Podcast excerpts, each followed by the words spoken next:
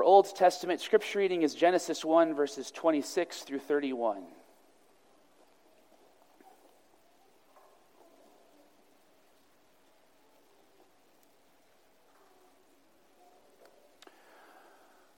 One of our main themes in our time in Ephesians 5 this morning, which is going to be the text for our sermon, is that what Paul says there about marriage is ultimately an exhortation to live with the grain of reality. It is not rules that he is imposing upon the world, but he's rather simply pointing to how the world is. And as part of that background, an essential part, perhaps the most important part, would be Genesis chapters 1 through 3. And so we read this passage simply as an example of that grounding in creation. Genesis 1, verses 26 through 31.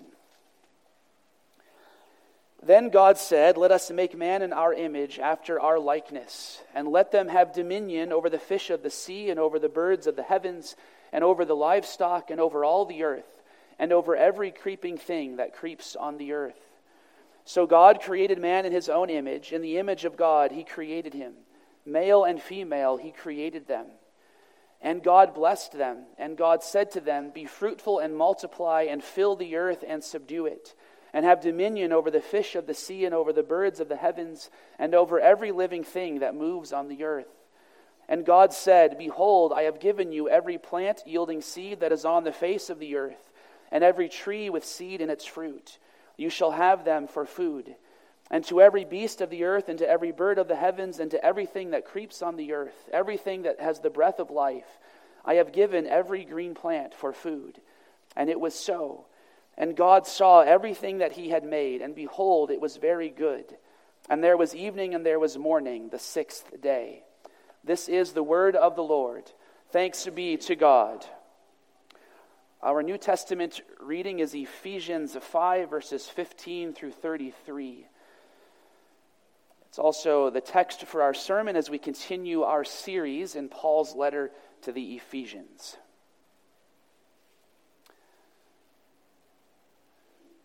Oh, I see. Okay, so I have to introduce this reading a bit here. So our text begins at verse 21. But as you'll notice, if you have your Bibles open, that is in the middle of a sentence. And so I want to provide context. And so, for the sake of that context, I'm going all the way back to verse 15. Our text, however, begins at verse 21. All right, Ephesians 5, beginning at verse 15. Look carefully then how you walk, not as unwise, but as wise, making the best use of the time, because the days are evil. Therefore, do not be foolish, but understand what the will of the Lord is. And do not get drunk with wine, for that is debauchery, but be filled with the Spirit addressing one another in psalms and hymns and spiritual songs, singing and making melody to the Lord with your heart, giving thanks always and for everything to God the Father in the name of our Lord Jesus Christ, submitting to one another out of reverence for Christ. Wives, submit to your own husbands as to the Lord. For the husband is the head of the wife, even as Christ is the head of the church, his body, and is himself its Savior. Now, as the church submits to Christ, so also wives should submit in everything to their husbands. Husbands, love your wives as Christ loved the church and gave himself up for her, that he might sanctify her, having cleansed her by the washing of water with the word, so that he might present the church to himself in splendor, without spot or wrinkle or any such thing, that she might be holy and without blemish. In the same way, husbands should love their wives as their own bodies. He who loves his wife loves himself. For no one ever hated his own flesh, but nourishes and cherishes it, just as Christ does the church, because we are members of his body. Therefore, a man shall leave his father and mother and hold fast to his wife, and the two shall become one flesh. This mystery is profound, and I am saying that it refers to Christ and the church. However, let each one of you love his wife as himself and let the wife see that she respects her husband. This is the word of the Lord. Thanks be to God. Let us pray. Our Father in heaven, as we gather together around your word, we pray for the gift of wisdom, that we might hear and receive this word as you would have us hear and receive it. We pray that by your Holy Spirit's presence as a free gift of your sovereign grace, you would cause this word to be effective and fruitful in our midst, and that in all of it you would direct our attention to our Lord Jesus Christ and the promises you have given to us of the glory of your church. We pray that you would do this for us through this, the preaching of your holy word. For we pray in Jesus' name. Amen.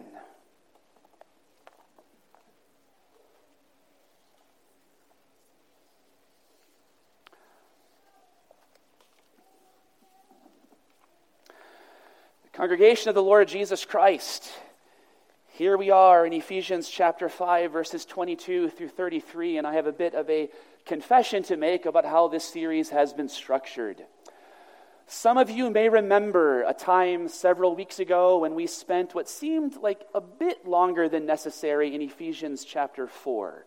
And there were all sorts of good reasons for that. Many themes that we were able to bring out, themes about the Catholicity of the church that were a particular passion of mine. And so it was a joy and delight to sort of linger over Ephesians 4. That, that was the main reason we did it. But I also had an ulterior motive. And that motive was that I did not want to be stuck preaching on Ephesians chapter 5 until after Mark Garcia was here for our Pentecost festival. I wanted a chance for all of us to hear his way of situating that material, the way the scriptures speak about these things, not only for our sake as a congregation, but more my sake personally, feeling challenged about how to preach on this.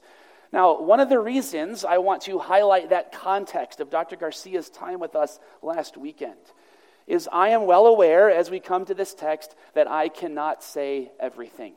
There is so much we could say flowing from this, many questions that will remain. And so I am well aware that we cannot say everything, but I am also aware that something needs to be said. So, I want you to assume to some extent the context of what Dr. Garcia did with us when he is here as we address this passage.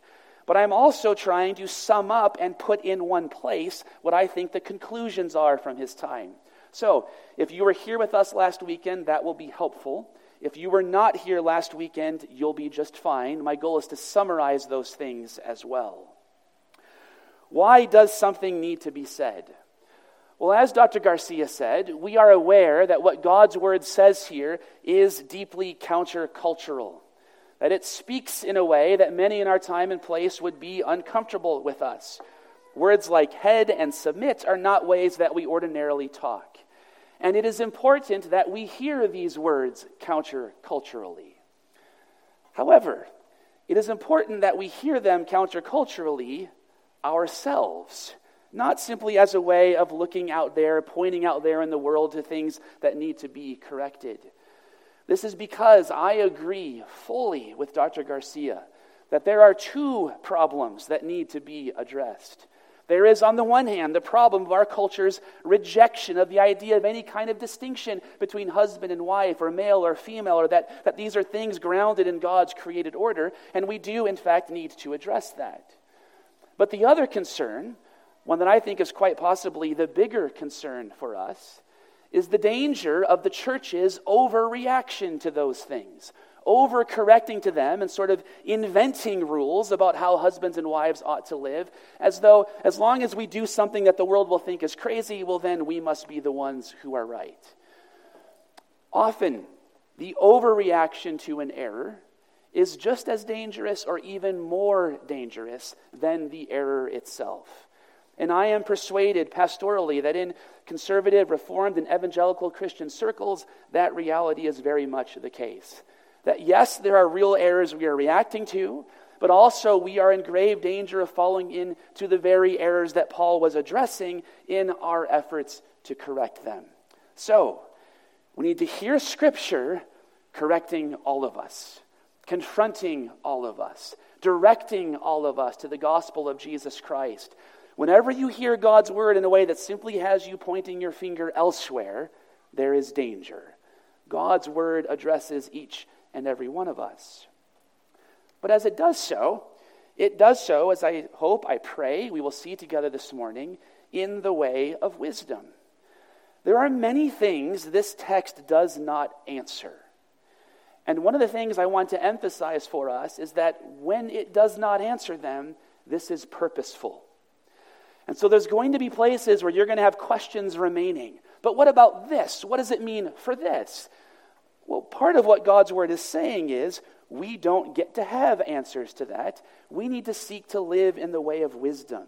And for the minister to answer some of those questions would, in fact, be an error, no matter how he answered them. Because what Scripture is doing is saying, now seek to live in the way of wisdom, allowing that to look very different ways. So, on the one hand, I'm acknowledging we can't say everything, and that's just unfortunate. We only have so much time.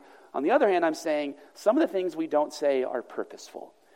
That God's word leaves things open purposefully. And the real reason for all of that is that what Ephesians 5 is ultimately proclaiming is the gospel of Jesus Christ. And our desire this morning must be to hear that gospel, to hear and receive that good news. So, with that overly long introduction, here is the structure of what we are doing together this morning. The first two points are going to sound overly teacher ish. If you are visiting with us, if you're new to our church, one of the things that's very important to us is that a sermon is more than teaching. A sermon is a living encounter with the living voice of our Lord Jesus Christ speaking through his word. It's about us being formed, not just having data in our minds. But it does include teaching. So, in the first two points, you're going to feel that teaching. That is my intention. But as we arrive at the third point, my goal is for it to feel a bit more like how a sermon should, as ultimately all of it pointing us to the gospel of Jesus Christ. So, those three points. In our text from Ephesians chapter 5, Scripture does three things. First, it affirms created reality. Second, it confronts distortions of that created reality. And third, it directs our attention to the future glory of the church. Three things affirms created reality, second, corrects distortions of that created reality, and then third, points us to the future glory of the church. First, Scripture affirms created reality. We have the language, verse 22 Wives, submit to your own husbands as to the Lord, for the husband is the head of the wife, even as Christ is the head of the church, his body, and is himself its Savior. Then, verse 25 Husbands, love your wives as Christ loved the church and gave himself up for her. Those are the two key ex- uh, uh, exhortations. And the, the mistake, the wrong move I want to protect us from up front is of viewing these as simply strange rules that God's word is imposing upon reality. As though creation is just there, humanity is just there, sort of neutral with no rules at all, and God's word comes and says, okay, here's some random things I want you to do. Wives do this, husbands do this. But this is never how we should hear how God's word speaks.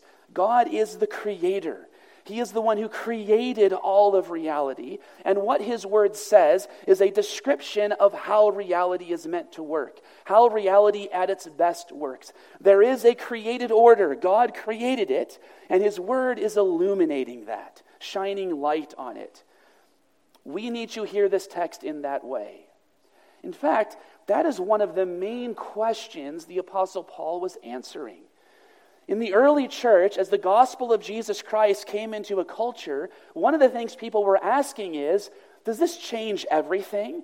Does this gospel about resurrection and new creation, does this upend the created order? Is it a rejection of the creation? One of the things the church was tempted by was to think repeatedly that what the gospel was doing was, cre- was rejecting the creation. And one of the main things the Apostle Paul is affirming is saying, no, no, no. The gospel restores creation.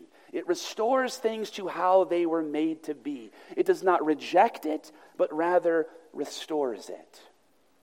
Aside from any of the specific things that the Apostle Paul says here, that is one of his main messages. God created the world good. Our sin distorts all of that.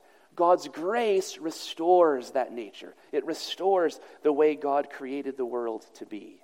Now, that's a point maybe a bit too abstract for us. Well, let's make this more specific for us in our time and place. What does it mean that what God's word describing is a, a description of reality, not just arbitrary rules imposed on reality?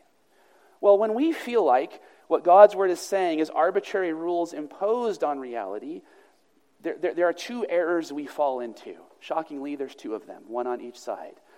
One error is what we see in much of the culture around us.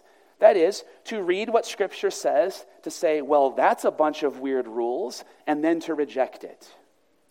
The other error is what we often see in the church to read what Scripture says, to say, that's a bunch of weird rules. Now let's make up a bunch of details and a bunch of weird ways how we're going to follow those weird rules. And that quite often is the conservative response. The saying, I don't know, it doesn't really make sense, it's these rules, but we're going to impose them. We need to hear what God's word is saying in a different way neither rejecting them as just rules, but neither affirming them as just rules, rather, hearing God's word orienting us to reality. What the scriptures are doing is orienting us to a reality expressed in our embodiedness, who we are as human beings, as constituting callings that God has given to us, especially in particular relationships. God's word is telling husbands and wives to look at the reality of who they are and to embrace that relationship they are embedded within. And here is why it is so important to hear God's word is orienting us to created reality, because that created reality can be expressed in many different ways. It can have a diversity of expressions, different cultures, different times and places, different relationships, different personalities, d- different characters that we have. It is a created reality God is pointing us to that can be expressed in different ways. Now, do you see how that is the tension that it is hard to maintain? For those who reject the reality, we want to say, no, there is a created order God's word is orienting us to. But for those often in conservative reform circles who want to say, and now here's all the list of rules of how that should work, we say, no, I don't see that here. It's orienting us to a reality that can look in many different ways. We want to maintain both of those things. So, what is the reality God's word is orienting us to? We have the two exhortations. Verse 22 Wives, submit to your own husbands as to the Lord. Verse 25 Husbands, love your wives as Christ loved the church. There's the language in verse 23 For the husband is the head of the wife, even as Christ is the head of the church. All of these words confront us as sounding strange. And because they confront us as sounding strange, we are so tempted to then import all sorts of our own meanings into them, and therefore either reject them or impose them in however strange of a way. How should we hear these words? Well, I want to make what often feels in these discussions like the very controversial point that we can derive the meaning of them from the text that the text itself helps us understand them, and that the text itself purposely says what it says and doesn't say what it doesn't say. The word submit, this is the word that sounds most troubling to us so often in our cultural time and place. But one of the keys to hearing this rightly is it would not have sounded strange. The time in which it was being said, it would simply have been heard as being said, affirm the ordered relationship in which you are living. It did not have with it a package of a whole bunch of specific actions to then do. It was rather an expression of affirming, receiving the relationship in which one is embedded. And how does our text in, uh, understand that relationship? Well, at least in all of the times I have heard this passage taught on, the thing that I think is most neglected is the verse that comes right before it. So here is the problem in our, some of our New Testament Bibles. We have all of these subheadings, right? So above verse 22, it says, Here is the wives and husbands section. Well, obviously, that's true in all sorts of important ways. But what you've just done now is created a gap between verse 21 and verse 22. Now, this isn't quite as bad as the gap between the Old and New Testament, but it's a gap. And we need to take seriously the possibility that the gap is misleading us. What does the word submit mean? Well, what did verse 21 just say to all Christians as brothers and sisters in Christ? Submitting to one another out of reverence for Christ. So, whatever submit means, it is the kind of thing that we are all to be doing to each other as brothers and sisters, submitting to one another, embracing the relationships in which God has placed us, and doing so in a way that receives, well, what did the text just say before that? Addressing one another in psalms and hymns and spiritual songs, singing and making melody to the heart to the Lord with your heart. Now I want to say something from that that's going to sound crazy maybe to some of us, but is one of the most obvious conclusions from this text. Whatever the word submit means, it is something that all of us are to be doing for and with each other as brothers and sisters in Christ. A husband and wife are brothers and sisters in Christ. Whatever submit means, it includes, as brothers and sisters in Christ, husbands submitting to their wives. Now, that's not what is said here, but it's obviously assumed in verse 21 in our relationship together precisely as brothers and sisters. Now, in the context of that, Paul says there are other specific relationships we are in that have their own kind of ordering, and so he goes on to address wives in particular. But this also should strike us. Who does he address first? Wives. This would have been shocking in Greco Roman culture. This would have been shocking that the wives are being addressed at all. In Greek and Roman culture, the pater familias, the head of the home, the man, he was the only one you addressed. Everything went through him. You gave him instructions. And so, if what you were doing was affirming the cultural order of the day, you would have said, Husbands, make sure your wives do what they're supposed to do. And that is absolutely not what Paul says. And when he says that, it is confronting, indeed, in a sense, undermining the cultural order of the day that he assumes that in the covenant assembly, in the gathered assembly, husbands and wives are there together, and that wives are addressed directly by God's word. Not through their husbands, not through the head of the home. In fact, he never uses the words head of the home. Notice that. Rather, all of them are addressed side by side. Moreover, wives submit to your own husbands. This also was radically countercultural. This was an attack upon what was assumed of the day that men were superior to women. And instead, he says, no, no, there is no man woman distinction happening here. It is an individual wife and her individual husband. And when he says that, he is saying very directly, women, you're not submitting to anyone else that whatever is being spoken of has to do with a relationship between husband and wife, and it's in the context of what he just said about the whole church submitting to one another, and a context in which husband as head through whom you speak has just been undermined because he's addressing the wife. All of this should be qualifying how we hear that word submit and what it means. What is being said here is countercultural, controversial, but not in the way we often think. It was controversial precisely in the way it was attacking the ordinary expectations of the hierarchy of the culture, all in the direction of affirming the place and the status of the wife in the Christian home. Okay. But what does the word submit mean? Again, we need to answer in terms of the context of the text. Paul gives us two examples of the relationship that is the model for what all of this means. What does it mean for the wife to embrace the order relationship in which she is placed? A husband and wife together are placed. Well, there are two that Paul speaks of there is Christ, and there is Adam and Eve in the allusion to creation. And actually, referring to Christ is referring to Adam because Christ is the second Adam, the one who reveals most what Adam was supposed to be. So when Paul describes what this relationship is to look like, when he, when he actually gives instructions for actual actions of what should be done, what does he say? Well, here he addresses the husband. Love your wives as Christ loved the church. Remember, what are we asking? What is this ordered relationship to which the wife is called to submit? It is precisely this. Paul describes it in the text. We don't have to bring in outside weird rules. We ask, what does the text actually say?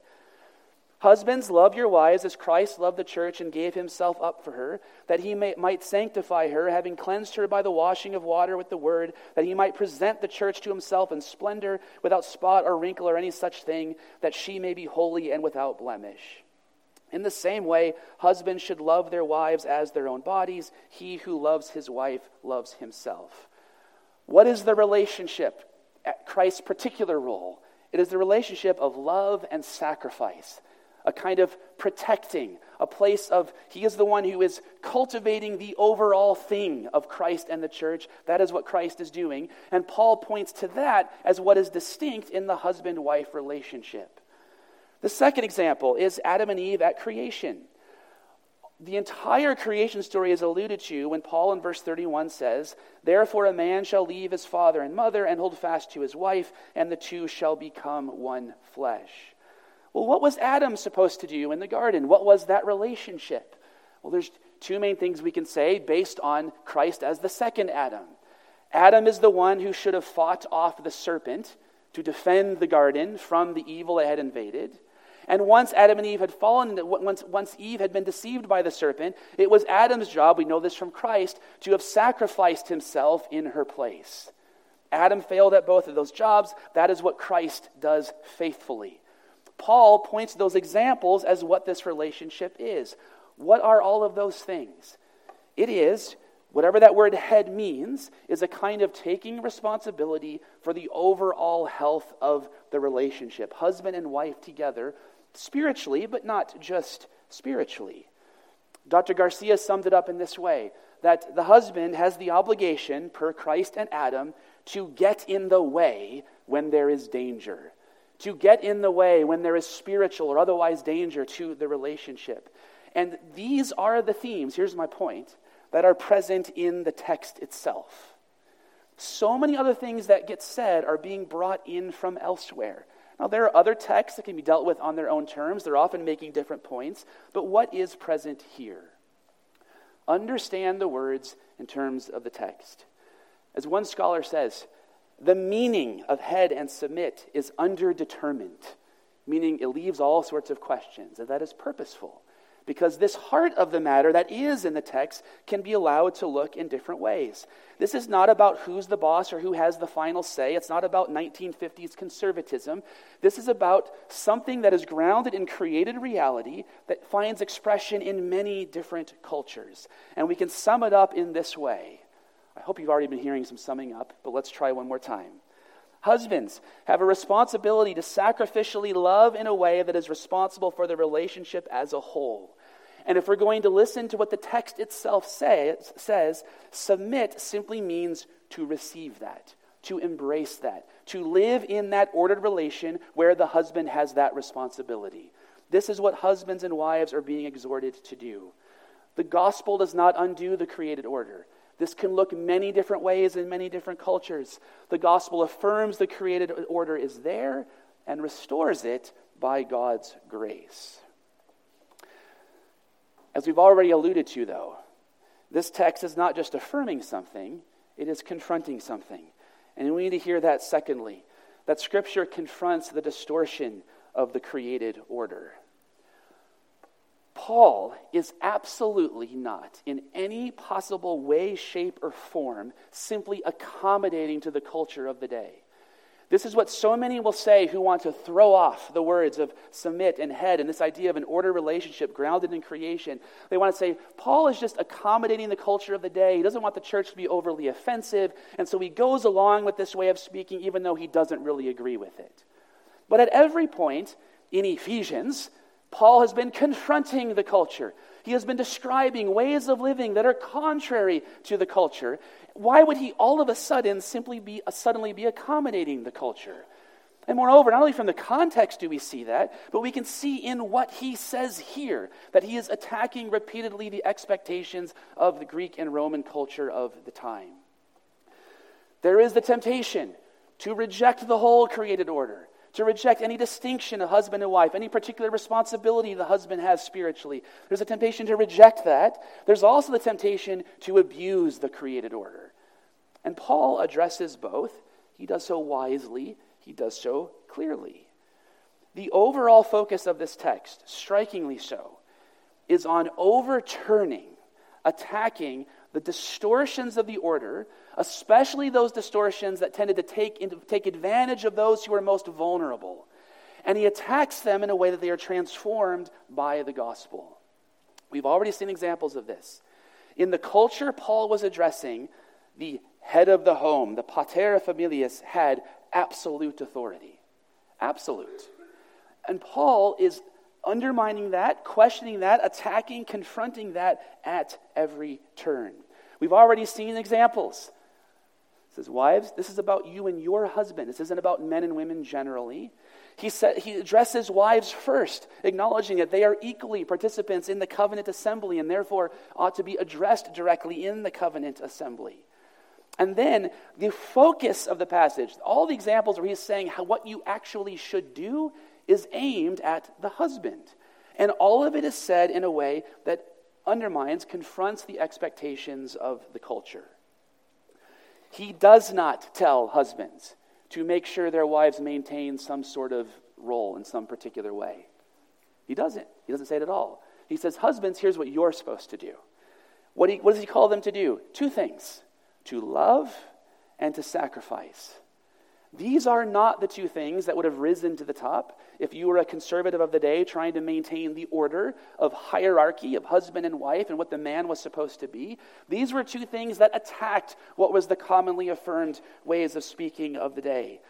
Husbands, however you want to understand the reason at the time, whether it be because of reason, uh, uh, um, greater, generally greater physical strength, whether it be because of the legal status they had in the culture, had many opportunities to take advantage, to abuse those who were more vulnerable, including their wives.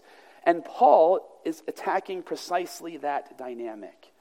But notice the nuance with which he is both affirming the order, but attacking the distortion of the order.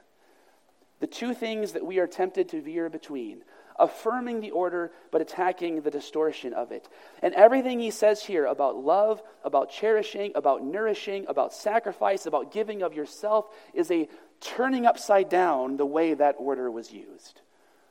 Paul says to those who, in this particular culture expression, expression had a place of authority, he says, You must use that for the good of others. He says that must be used as a way of giving of yourself for the sake of the other. And what are the two models for that? Well, again, at this point, he's not introducing arbitrary rules, he's orienting to reality. He gives the example of Christ. The gospel of Jesus Christ, Christ is the one who gives of himself. He says this is what the husband is called to be doing, and he grounds it in creation. In the same way, verse 30, 28, husbands should love their wives as their own bodies. He who loves his wife loves himself. For no one ever hated his own flesh, but nourishes and cherishes it, just as Christ does the church, because we are members of his body. Notice how he says that what we see in the gospel is a revealing of something kind of obvious about reality. He says to the husbands tempted to abuse their place, tempted to uh, uh, abuse the status that they had in this culture, he says, not only does this uh, fail the example of Christ, but he says it makes no sense. That you are bound together as one flesh. That is who in the created order you are called to be, so that the loving of one is, in a sense, loving yourself because of that unity together. Again, verse 31 is quoting Genesis. And so, even at this point where Paul is saying the gospel is transforming the relationship, he says it in a way that points to what has always been the case. Therefore, a man shall leave his father and mother, hold fast to his wife, and the two shall become one flesh. Paul's saying if you look at the very intimate character of the relationship, it is obvious that this must be defined by self sacrificial, self giving love and cherish and nurture that the thing Christ shows us shows us something wise about created reality. And that wisdom about reality confronts all of those distortions. And all of that ultimately is grounded in the creation of man and woman together in the image of God. We read from Genesis chapter 1, man and woman together made in God's image. Really, the more compelling place is chapter 2, where God says of Adam, It is not good that he be alone. The one thing not good in creation is the fact that Eve was not created yet. And Eve was created as the answer to that not good thing. And so here's what I want to bring in so many themes from Dr. Garcia last weekend. That when Genesis 1 and 2 say the woman is made in God's image, it's not saying humanity is in God's image and the woman is, is an example of humanity, and therefore she is as well. It's rather saying the woman as woman is in God's image. That there is something about who God is that is reflected in woman such that man is incomplete. That there's something about, about woman, about femininity, that itself is expressing the image of God. And so Dr. Garcia took us through all those examples of scriptures. Uh, one we actually just sang in Praise the Lord the Almighty, spreading his wings, of a feminine image for God's care for his people, God's relationship with his people, and so on lying beneath all that Paul says is that affirmation, anti the distortions of Greek and Roman culture, of the full humanity of precisely the woman made in God's image. So, how do we put all of this together? Well, the reason it's hard to put all together is there is something here to confront every culture. There is something here to confront every sensibility to challenge every time and place to live faithfully in this way. And we need to make sure we hear all of that. To a culture that would reject our embodied callings, Ephesians 5 comes and says that we are not aimless and meaningless individuals having to invent our identity on our own, but that there is the good news of a good creator who, in our very embodiedness, gives us callings and vocations. In the relationships we are embedded in, gives us callings and vocations to live in a particular way. And so, for husbands, the language of head means to take that spiritual responsibility for the good of the relationship after the model of Christ and Adam. And for wives, the word submit means minimally, there could be multiple expressions, but minimally to embrace precisely that headship, to live within that ordered relationship. But all of this admits of a wide diversity of how it might look in different times and places. To a culture that would use ordered relations to abuse Paul overturns cultural expressions time and again. His call to the pater familias of Roman culture was the exact opposite of the stereotypical manly man of the day. And he uses not only Christ, but that grounding in creation in Adam to confront and overturn those distortions. All of this in a way that points us to Christ and proclaims the gospel. Indeed, thirdly, Scripture directs our attention to the future glory of the church. This is perhaps the most neglected part of this passage is verse 32. This mystery is profound, and I am saying that it refers to Christ and the church. What is profound? What is referring to Christ and the church? Everything he just said about marriage. Indeed, verse 31, that creation grounded this. So he's, he's quoting Genesis. And he says, This mystery is profound, and I'm saying it refers to Christ and the church. So here we are with all of our delightful uh, cultural questions, all the ways in which so many of us are thinking different things from the person right down the pew from us about how all of this should work, all the ways in which we're disappointed that Pastor Nick has not answered more questions, that Paul didn't answer more questions. And meanwhile, what does Paul say he's been talking about the entire time? The gospel. He says this is about Christ and the church. And he says I am saying it refers to. The, the, the, whole, the whole point, the reason he's been discussing it is that glory of the church. The word mystery here is beautiful. It's beautiful because it's not used the way we normally use it. We hear mystery, we think of something we don't know that we need to figure out. Right? We say, I don't know, it's a mystery. But Paul's use of mystery is something in, in, in, the, in his letters, is of something that was once unknown that now in Christ has been revealed. Mystery speaks of what has been made known in the gospel that once was not known, as Israel waited upon God's promises. That the mystery is what he is announcing having been revealed. Christ makes known the mystery of God, having kept hidden through the ages. And he's saying that all of this is an expression of that. And the glory of that is that the verse right before he says that is quoting Genesis.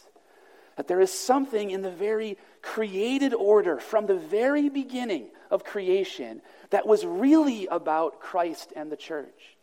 That it's not that, you know, Paul wants to give some, again, random rules, moral instruction to a particular culture. He looks for an illustration. He says, man, what does this look like? I guess, well, let's use an example. It's kind of like Christ and the church. That's not what he's doing. He says this mystery is profound. He says God had the intention from eternity past of the eternal fellowship of Christ and his church. God had the intention of eternity past, of the glory of the church in the new creation, The beauty of the church described in Revelation 19 and the marriage supper of the Lamb, Revelation 21 and the, the new Jerusalem coming down from heaven, bedecked gloriously as a bride, and her, her glory is described. This was the glory God intended of that new creation, Christ in fellowship with his people. And from the very beginning of the creating of the world, he embedded within the world a picture, an image of that future glory. And he did that in creating humanity as man and wife, uh, as men and women, as husband and wife. And that as husband and wife, the wife in particular, woman in particular, femininity in particular, is pointing forward to that glory of the church. Revelation 19.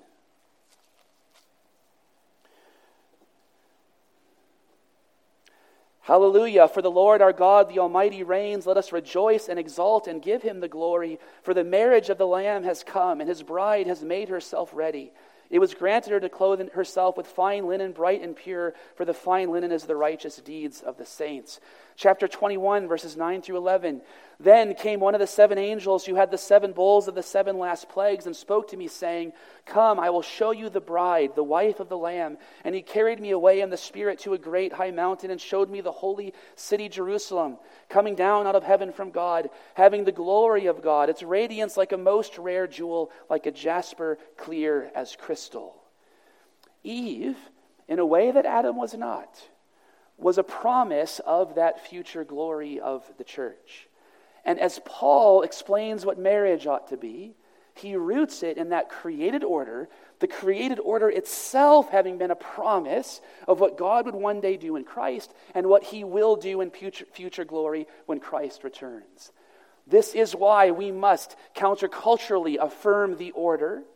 And this is why we must counter church culturally so often uh, uh, uh, reject the abuses of the order and affirm the diversity of ways it can be expressed. Because all of it is ultimately about not particular marriages, but about the glory of Christ in the church, of which our relationships are merely a temporary picture. And you see, brothers and sisters, it is essential in a topic, anything like this, that we hear this situated precisely within that good news. Your marriage is not ultimately about you. Your not being married and desiring marriage is not ultimately about you. The imperfections of our marriage, the way in which we sin against each other, our brokenness, all of these are reminders that these are just temporary arrangements pointing forward to something greater, to a future glory. That all of our time in all of our relationships, as individuals, as friends, as part of the community of the church, those who are called to be married, parents and children, all of them are pointing forward to that future glory of our perfect fellowship with Christ in the new creation to come. And you see, brothers and sisters, that must be our witness in the broader culture. This is something Dr. Garcia addressed very pointedly. I simply want to affirm his point. That this is not about wins in the culture wars. This is not about wins in the political arena and how we can gain certain things or protections or any such thing. We must beware the danger of betraying the, this truly distinct character of the gospel of Jesus Christ in that mode of engagement. This is rather our desire for our fellow human beings to be rescued from the distortions of sin that we all suffer from and to know the dignity and the glory as sons of Adam and daughters of Eve of living toward that future glory of Christ and the church. Our desire is for our fellow human beings to know that joy, to know that fruitfulness, to have the promise of that future and root to what God is doing in Christ. Every one of us, whatever our circumstances, needs this good news. That yes, we are broken and messed up and sin sick and God in Christ has acted to restore us to perfect fellowship with Him. And marriage is given as a picture, an image pointing forward to that future glory.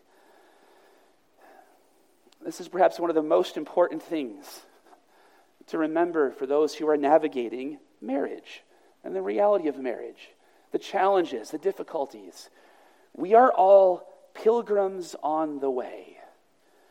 We are all en route to a glory, the fullness of which we have not yet seen.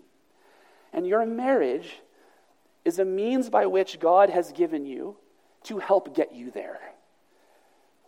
You are given as a means by which to help your husband, to help your wife get there faithfully. It is not about your individual happiness or fulfillment in the moment ultimately. It is about persevering as brothers and sisters in Christ. A friend of mine in a dedication from a book that he published has these words in the dedication to his wife My companion, friend, and lover through this pilgrimage. Brothers and sisters, all of it is captured right there. A relationship on pilgrimage, headed toward a future glory. That affects the relationship, but it also decenters the relationship. That marriage is not the ultimate thing, that it points away from itself, and that it points toward, rather, that promised glory of the church in perfect fellowship with her Savior. In the name of the Father, and of the Son, and of the Holy Spirit, amen. Let us pray. Our Father in heaven, we praise you for the glory of your word, for the way in which you direct us to the gospel of Jesus Christ and the promise of the fellowship that, you, that we will have in perfect glory in the new creation to come. We ask you, in response to your word, to give us your Holy Spirit that we might persevere faithfully along this way that you have given to us. For we pray in Jesus' name, amen.